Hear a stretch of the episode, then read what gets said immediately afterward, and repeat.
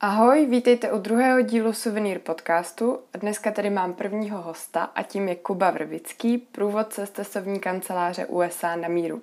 Kubo, vítej v mém studiu. Který Děkuji je... za pozvání. Uh, je asi jasné, že pro cestovky tohle nejsou nejlepší časy. Hlavně pokud se jedná o malou cestovní kancelář, která se specializuje na zemi, která má už přes rok zavřené hranice. USA na míru jsou ale aspoň podle mě příkladem toho, že ani když jdou všechny okolnosti proti vám, tak to nemusíte vzdávat. Kubo, můžeš začít tím, že stručně představíš vaši kancelář lidem, kteří o ní nikdy neslyšeli a vypíchneš třeba to, čím je výjimečná, čím se liší od jiných cestovních kanceláří. Tak USA na míru funguje na českém trhu devátým rokem. Specializujeme se přesně, jak si řekla, na zájezdy do Spojených států. A primárně k tomu ostatnímu se dostaneme pravděpodobně později. Děláme jak zájezdy s průvodcem, tak zájezdy individuální na míru. A co nás odlišuje od konkurence, v jednoduchosti bych řekl, že to, že ty místa, všechna ta místa, která nabízíme našim klientům, dokonale známe a pravidelně navštěvujeme. Což znamená, že když eh, se klient dovolá do naší kanceláře anebo řeší s námi zájezd, tak to neřeší s někým, kdo má otevřený katalog, ale řeší to s osobou, která eh, z pravidla, když není doba covidová, tak na tom místě je klidně tři měsíce z roka. A v tom je naše síla. Máme ty informace opravdu aktuální, eh, pravidelně aktualizujeme a dokážeme v rámci těch individuálních zájezdů klientovi to ušít opravdu na míru, Prostě to není jenom o tom, že by to byly nějaký šuplíčky, ale vyptáváme se klientů, jak moc chtějí chodit na treky, nebo jestli to chtějí spíš oddechově. A na základě těch informací napíšeme itinerář, který zase má zhruba nějakých 50 až 80 stránek a to si myslím, že je věc, která nás odlišuje od těch ostatních cestovních kanceláří v České republice. Mm-hmm, takže si i hodně zakládáte na individuálním přístupu, ať už jsou to i ty skupinové zájezdy, mm-hmm. menší skupiny a tak. Jo, přesně tak. U těch zájezdů s průvodcem mm, jsme se rozhodli, už vlastně majitele původní, kteří tady samozřejmě pořád jsou v té firmě, se rozhodli, když zakládali tu cestovku, že nechtějí dělat žádné masovky. Takže autobusy s 20-30 lidmi u nás nikdy nebudou. Máme ten strop kolem těch 10, 10 klientů na, na auto, když je to ten zájezd s průvodcem, právě aby jsme tam mohli udělat tu atmosféru a aby se lidi cítili jako, že jdu s kamarádem a ne, ne, ne s cestovkou. Mm-hmm. Ty, než se stal průvodcem, tak jsi měl poměrně dobrou pozici v bance, kde jsi měl rozjetou kariéru, dobrý, dobrý plat, stabilní místo. Tak by mě zajímalo, co tě tak lákalo na tom všechno to opustit a stát se průvodcem. No, já vlastně upřímně řečeno nevím do dneška, ale ona mě uchvátila Amerika, já jsem tam byl prvotně soukromně a uchvátila mě Spojený státy jako takový. A pak, jak už to tak bývá, tak zběh okolností mě dohnal až na tady to místo, protože právě mm, majitel té cestovní kanceláře byl můj dřívější kolega z banky. Jsme se stýkali i potom, co odešel a založil cestovní kancelář a tak nějak jsme do sebe jako šťouchali a říkal, podělat k nám, já říkám, OK, ať je tam půjdu dělat cestovní nebo průvodce a obchodní oddělení a jak jsme se pošťuchovali, pošťuchovali až mi to začalo vrtat víc a víc a pak přistála na, na stůl konkrétní nabídka od něj. No a pro mě jak typická konzerva skoro 10 let v bance, teplý místo, prostě jistý plát a najednou bych měl dělat průvodce a, a sedět v cestovce prostě v oboru, který, o kterém jsem vůbec nic nevěděl tak jsem asi půl roku jsem nespal. Půl roku jsem nespal, přemýšlel jsem, jako jestli to je dobrá volba nebo není a, a pak jsem se rozhodl, že řekl jsem to čistě pragmaticky, že do banky se můžu vrátit vždycky, ale takováhle příležitost vyzkoušet něco jiného, úplně, úplně jiného, je možná jednou za život, takže jsem se nakonec rozhodnul, že, že do toho jdu a i přesto, jaká je dneska doba, tak nelitu. Mm-hmm. Ty jsi říkal, že tě Spojené státy uchvátily, když jsi tam byl poprvé. Uh, co tě tam tak zaujalo, nebo co se stalo, že jsi do toho tak zamiloval, do té země? Ono se to nedá úplně asi popsat. Tam je úplně tak specifický mix všeho.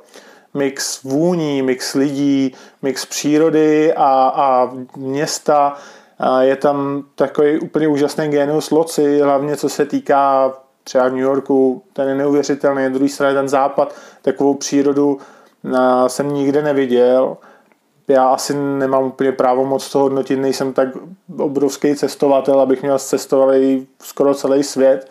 Na druhou stranu, když tam provádím ty lidi a na konci se jich vždycky ptám, co, co na to říká, jak se mi to líbilo, tak oni hodnotí i tu přírodu takovým způsobem, že to jsou opravdu třeba i často lidi cestovalí, hodně cestovalí a na konci zájezdu mi řeknou, že to byl nejlepší, nejlepší dovolená, kterou zažili i s ohledem na tu přírodu, která je obrovská, je jiná, každý, prostě národní parky v Americe, to jsou desítky, jo, mám šedesátky a každý ten park je jiný a za těch 14 dní, co si uděláte ten road trip po západě, to je jak kdybyste dali 4, 5, 6 dovolených do jedný, jo. takže mm, směs kultury, uh, směs um, řekl bych částečně i ty americké mentality, která je taková rozporuplná, ale je to prostě, Amerika je úplně jiný svět, to prostě se nedá, nedá popsat a ten jiný svět mě uh, možná právě tím, jaký jiný, tak mě dostal.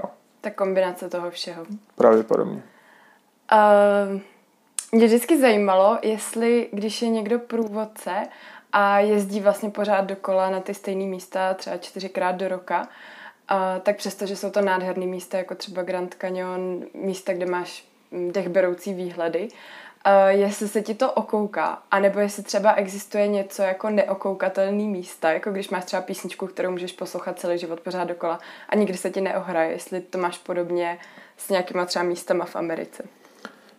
Jsou tam nějaká místa, která uh ne, že bych úplně nemusel znát vidět, ale když, když třeba člověk projíždí po, po Dead Valley, po údolí smrti a jde tam poprvé a vidí před sebou ty desítky kilometrů silnic a krásný obzory, tak se jako kochá. Ale když tam jede po desátý, po patnáctý, tak už je to jako stejný. Jo? Takže některá místa se ho skutečně jako ohrávají. Na druhou stranu bych řekl, že je, je jich minorita, protože ostatní parky hlavně parky a třeba i, i z těch měst, hlavně, hlavně ten New York, a pokaždý si tam člověk najde něco a pak už je to takový i rutinérský, ale takový to dobrý rutinérský, že člověk se už těší na konkrétní věc na tom konkrétním místě a když už tam člověk jezdí opravdu často a často, tak to jsou až takové drobnosti, že já jsem si vytipoval místa, kde mají dobrou limonádu a vždycky jsem už cestou za volantem říkal, jo, tamhle v tom národním parku mají tu výbornou limonádu, koupím si tu limonádu a půjdu se kouka, koukat na ten vodopád, jo, takhle trošku přeháním, ale v podstatě uh, to tak je, myslím si, že to je, že to dělá asi většina průvodců, aby se udrželi právě v tom, že jednak je to furt baví, jednak ta, ta příroda je furt táhne a druhá eh, se z toho jako nezblázní. Takže cítíš to tak, že je to tak jako trochu tvoje druhý doma? Když už tam máš ty svoje místa, který znáš, na který si pořád chodíš. Vlastně jo, vlastně tak jako zvláštně. To si pamatuju, když, eh, když mě nabíral právě majitel té cestovní kanceláře, začínal jsem první sezonu průvodcovat, tak jsem měl za rok odprůvodcovat asi 120, 120 dní a mně to přišlo jako nesmysl, jo. Říkám, to je prostě jako šílený, Ježíš, to já prostě jako nezvládnu, to nedám. A on mi řekl, hele, uvidíš, je to hodně návykový a myslím si, že po čase ti ta Amerika začne chybět, začneš se trošku jako v Čechách nudit a budeš tam chtít sám od sebe jet. Takže částečně měl pravdu a, a opravdu řekl bych, že i když je to takový zvláštní jiný doma, protože tam vlastně jako nemáš žádnou blízkou osobu, ty lidi se ti tam mění, a často i kolegové, s kterými tam pracuje, se ti mění, ale je to takový doma bez, eh, bez kamarádů, bez příbuzných, ale přesto ty místa jsou ti opravdu jako hodně blízký a, a cítí se tam opravdu skoro jako román. Hmm. Byla Amerika uh, vždycky tvůj sen? Nikdy. Ne? Nelákalo ne, tě to? Ne, já jsem, já si a to vyprávím taky několikrát a vždycky všem. Já si vybavu, když eh, jsme byli právě v té Americe, poprvé soukromně, tak to jsme byli na východním pobřeží. Mně se to hrozně líbilo, Washington DC se mi hrozně líbil. Celý ten program byl super, i příroda tam byla a všechno mělo se končit na Manhattanu v New Yorku. A jak jsem do Ameriku se nějak jako nezajímal, tak já jsem se tam netěšil vlastně ani, jo. Nebo jako já jsem si říkal, to je super dovolená, já do toho New Yorku vlastně ani nemusím, jo. Lidi hlava na hlavě, prostě všichni troubí, všude reklamy, chaos, zmatek, prostě co já jako s tím New Yorkem, vlastně jsem tam jako nemusel, a když jsem vylezl poprvé na Manhattan, tak jsem věděl, že New York se mi zaral úplně totálně pod kůže z, nějakým divný, z nějakého divného důvodu a, a stal se mojí srdcovkou. Takže do Ameriky nikdy jsem nebyl ten typ člověka, nebo už vodítě, dítěte, že bych si říkal, že se chci jednou podívat do Ameriky. Ono si mě to nějak nešlo, našlo vlastně úplně samo. tak to je fajn. Uh, mě vlastně ještě teď napadlo, že uh, jsem si nedávno uvědomila, že ty jsi uh, byl jednu dobu DJ, protože máš hodně rád hudbu. A teď vlastně, když uh, jezdíš zájezdy s lidma, tak jim pouštíš v, hudb, uh, v autě svůj playlist mm-hmm. amerických písniček. Tak jsem si říkala, že to je vtipný, že vlastně se ti to tak trochu splnilo, že jsi taky tak trochu DJ, je to jako součást tvojí práce a co jsem slyšela, tak máš hodně dobrý hodnocení na tvůj výběr hudby do auta. jo, je to občas je to, jako ten playlist má asi 27 hodin a občas je to trošku lehce bizární, protože tam je samozřejmě nastavený automatický a náhodný přehrávání. Takže se jako snadno může stát, že, že tam zahraje, já nevím, Madonna a hned za Madonou Nirvana a k tomu se to ještě řízne Imagine Dragons a tak. Jo. Takže občas je to takový jako lehce absurdní, ale, ale na ty roadtripy ta, ta muzika podle mě musí být a doufám, že se to lidem, lidem v autě líbí. No. Tak kdyby se ho chtěl někdo poslechnout, tak já dám možná odkaz jo. do popisku. Určitě, určitě, je to, je to pestrý. Od začátku pandemie mají ale Spojené státy pro turisty uzavřené hranice. Mě by zajímalo, jak jste to vůbec dokázali ustát a nemyslím ani tak ekonomicky, ale spíš mentálně, a psychicky, jak jste se podporovali v týmu, jak jste si udrželi tu naději, nebo jak jste udrželi dobrou náladu, jestli to šlo vůbec. No ono, já si myslím, že určitě na to je popsána nějaká psychologická teorie, protože to bylo u nás v podstatě stejný. V první fázi to bylo odmítání toho, že jsme si jako nechtěli připustit, co se děje a, a opravdu částečná naivita, myslím si, že tu naivitu měli všichni, ale si pamatuju, že když jsme mluvili s klientama v tom březnu, kdy to vypuklo, tak jsme jim do telefonu říkali, že sami jsme o tom byli skáva pevně přesvědčení, že to otázka maximálně týdnu, v horším případě jednoho, dvou měsíce, protože jinak by skolabovala světová ekonomika, že přece je nepředstavitelný, aby se necestovalo, aby se nelítalo, aby neměly ty země příjmy z turismu. No. Že v první fázi opravdu tři, čtyři měsíce jsme nevěřili a asi jsme si to snažili možná jako všichni zlehčovat celkově tu, tu situaci.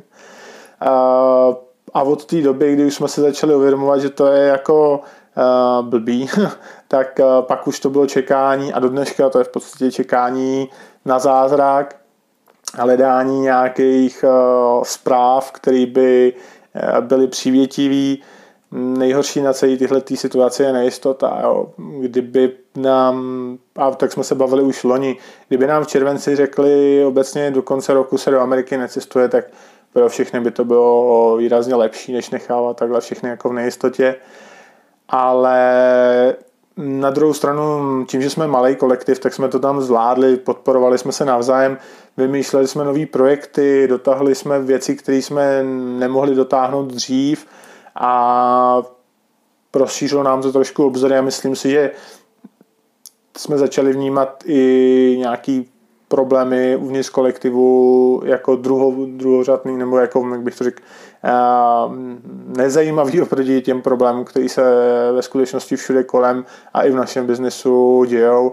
Takže Zvládli jsme to, jsme tam všichni. Myslím si, že všichni v rámci, v rámci možností ještě, ještě psychicky vyrovnaní a, a pořád se sílou dělat tu práci, pokračovat v tom a, a dělat ji minimálně stejně dobře jako předtím. Mm-hmm. Vy jste se i loni v létě, to bylo, myslím, vydali eh, do USA na pracovní cestu. Mm-hmm. Co jste si o toho slibovali, nebo co bylo cílem té cesty? To bylo Jednak bych mm, musím poděkovat eh, americké ambasádě v Praze, která nám to umožnila, tuhle tu cestu na, na výjimku.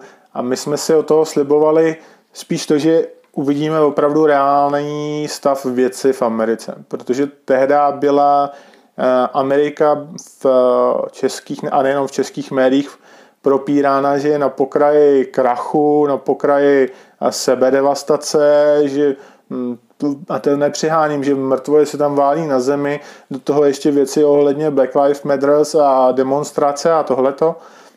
A my jsme měli zprávy od našich partnerů v Americe, že vlastně to tak jako není. Jo. Takže jsme eh, jednak chtěli vidět, jak to tam v reálu vypadá a druhá eh, jsme věřili, že Amerika se otevře dřív a podnikáme právě pravidelné inspekční cesty po těch místech a po restauracích a tak, aby jsme eh, aktualizovali nějaké informace a ty podklady pro klienty, takže to byla, to byla druhá věc. Takže jednak zjistit, jak se tam opravdu věci mají a druhá k, uh, osvěžit si nějaký treky, nějaký restaurace, setkat se s pár partnerama, vyzkoušet nějaký nový hotely. Mm-hmm. Ty hranice se bohužel teda zůstaly zavřené. Zůstaly. Ale uh, vy jste se docela dobře adaptovali, bych řekla, na tu situaci a byli jste schopni se celkem rychle přeorientovat, zařadit do nabídky uh, další destinace, jako je třeba Kostarika. Uh, jak těžké to pro vás bylo takhle rychle přepnout a přeorientovat se, protože vlastně Spojené státy jsou hodně specifická destinace, měli jste i specifickou klientelu. A tak jak jste zvládli tady to? My jsme nad tím vlastně přemýšleli už, když byl svět ještě normální a v pořádku, tak uh, zaplať pámu většina klientů, kteří nás jednou vyzkouší, jak s námi jezdí znova a ta Amerika, byť je obrovská, tak taky jednou dojde. Jo, jakože už jí má celou, podle mě celou Ameriku člověk neprojede za celý život, ale takový ty hlavní highlighty už má za sebou a pokoukává se po destinacích, a častokrát se nás lidi ptali, proč neděláte něco jiného, proč neděláte tamhle to. Takže my jsme měli nějaký, já nevím, jestli mám říct wishlist nebo prostě něco takového, nějaký seznam zemí, který bychom chtěli zařadit do nabídky. Hmm, pravděpodobně náš cíl byl trošku se zvětšit, vyseparovat to trošku od USA na míru a aby jsme měli těm možnostem klientům nabídnout ta jiné alternativy. No a z toho, z toho vzešlo to, že jsme využili zase té situace během pandemie, kdy se do Ameriky nemohlo, nebyli jsme rozlítaní po světě a tak jsme zacílili na, na, na jiné destinace, které jsme později zařadili do té nabídky. Mm-hmm. Jedním z nich právě byla třeba Kostarika. Uh, ty teď uh, si jezdil hlavně Kostariku. Uh, je to úplně jiná země, úplně odlišný způsob života od Spojených států, takže je mi jasný, že to nejde úplně porovnávat. Ale kdyby si musel vybrat, tak USA nebo Kostarika. Já teď nechci, aby to znělo nevděčně, protože uh, kdybych se musel vybrat, tak já bych asi zůstal u Ameriky. Jo. Na druhou stranu mě ta Kostarika hrozně příjemně překvapila. Jako mě nikdy z nějakého důvodu netáhly azijské země a ani jihoamerické země. A potažmo ani středoamerické země, takže já jsem na svém seznamu Kostariku osobně jako nikdy neměl. Jo, moc jsem se o ní nezajímal, moc jsem o ní nevěděl, ale když jsme začali kolem toho podnikat všechny ty věci a když jsme se s ní začali seznamovat, tak musím říct, že mě ta země ve spoustě věcech uh, příjemně překvapila a ve spoustě věcech, což mi přijde ještě možná absurdnější, se máme my od Kostariky co učit. Takže, takže byť bych si stále vybral Spojené státy, tak Kostarika je, je uchvatná země, kam se hrozně rád vracím. Co bychom se třeba od nich mohli naučit? je tam hrozně čisto, což je na Střední Ameriku neuvěřitelný. jsou hodně ekologicky zamyšlení. Nepustí člověka do národního parku s jednorázovou lahví od vody, jo. nepustí tam člověka s jídlem. Prostě v podstatě, řekl bych, možná 98% populace nekouří. A, a těch pár procent, který kouří, tak proti ním se tam vede neagresivní, ale sympatická kampaň, prostě přestaňte kouřit, pomůžeme, poradíme. Jo, takže nekouří se tam lidi, tam chodí do práce a s úsměvem a smějou se, nikam nechvátají, nestresují se, prostě hezky oni říkají heslem Kostariky a pura vida, takže pura já, já, to překládám, mějí všechno na háku a nikam nechvátej, takže je, je, je to trošku střed s tou naší mentalitou, že když tam ještě člověk průvodcuje, a než jsem se žil s tím tempem, tak jsem měl bohužel trošku tendence popohánět ty místní servírky a, a, a tak a, a byl jsem lehce nervózní z toho, jak jim to trvá, ale pak když jsem viděl, že vlastně i ti naši klienti se na to adoptovali a že jim to vlastně přišlo příjemný a když ne příjemný, jak jsme se tomu společně zasmáli. Jo, takže myslím si, že to vyklidnění bychom si od nich eh, určitě, určitě měli vzít a přenést to, to i sem. Jak se z tvého pohledu cestování během pandemie nebo po pandemii proměnilo a vnímáš třeba, že to má i nějaké výhody? Přemýšlím nad výhodama. Výhody to má pro mě osobně to, že uh, jsem po dlouhé době si třeba prošel Prahu, kterou člověk jako zanedbává a myslím si, že to je jako výhoda. Uh, maximálně, nebo taková, takže člověk se trošku soustředí na to, co má blízko a co přehlížel, často z různých důvodů, takže tohle to jako výhodu vidím. A jinou výhodu, ať chci, jak chci, tak tam v tom moc, moc nevidím, protože a, no, nevidím. pro, pro mě je to třeba to, že uh, ty místa, které praskaly ve švech turistama a vlastně Byly to často města jako Barcelona, Benátky a tak, ale i Praha, kde turisti ty místní štvali a vlastně vytláčeli z toho centra, z toho historického centra, tak mi přijde, že si teď tak jako vydechli, že se to trochu uklidnilo, že už ty místa nejsou tak turistická, jak byla předtím. A zároveň třeba vnímám i to, že si ty místní toho o hodně víc váží, když tam pak jako turisti přijedou. Hmm, hmm. To jo, já se bojím, já jsem přemýšlel taky takhle, jenom já se bojím toho a vnímám ten, tu chuť po tom cestování, toho, až se to vrátí do normálu, podle mě bude tak obrovská, že ty města všichni si jako vydechnou, což je super. Ale myslím si, že ten nával a ten atak těch turistů potom doufám, že na jednu stranu to bude nejdřív, se se vrátí do hromad, do normálu, i když si teď pro, protiřečím, tak si myslím, že atak těch lidí potom, těch exponovaných míst, bude výrazně větší, než byl kdy předtím. Ale je to samozřejmě můj názor a toho se trošku bojím. Takže uvidíme, jak to dopadne. Toho já se taky bojím, no. Ale bylo by super, kdyby se jako díky tomu, co se teď stalo, většina lidí uvědomila, že tohle nebylo úplně udržitelná cesta a že by to chtělo najít nějakou rovnováhu. rovnováhu, přesně tak. Uh, ty jsi teda zmiňoval, že uh, Spojené státy, že všichni čekali, že ty hranice nemůžou být zavřené tak dlouho, že se vlastně ekonomika neobejde bez zahraničních turistů. Uh, jak to, že se bez nich teda obejdou? Já se budu bavit o, o Americe, protože obecně ty trendy mm, v Evropě třeba tak nesleduju, takže, takže a zase to bude jenom moje domněnky a, a budu vycházet z toho, co jsme viděli během služební cesty a během toho, co, co třeba i teď koukáme na, na ceny hotelů a tak.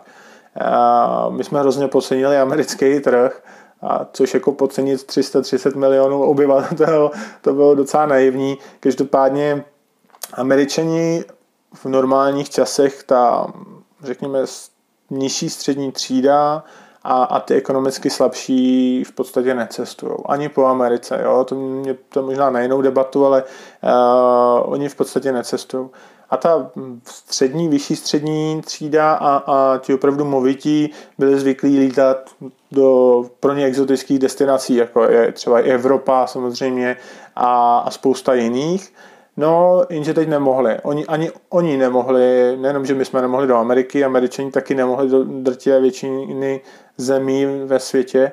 No tak se začali hýbat po Americe. A začali američani objevovat Ameriku a My, když jsme tam byli v tom, myslím, že to byl konec září na, na té služební cestě, tak jsme přijeli do jednoho městečka, který se jmenuje Moab a městečko je uprostřed parku uh, Archies a Canyonlands a kousíček od uh, Monument Valley, můžete znát z Foresta Gampa.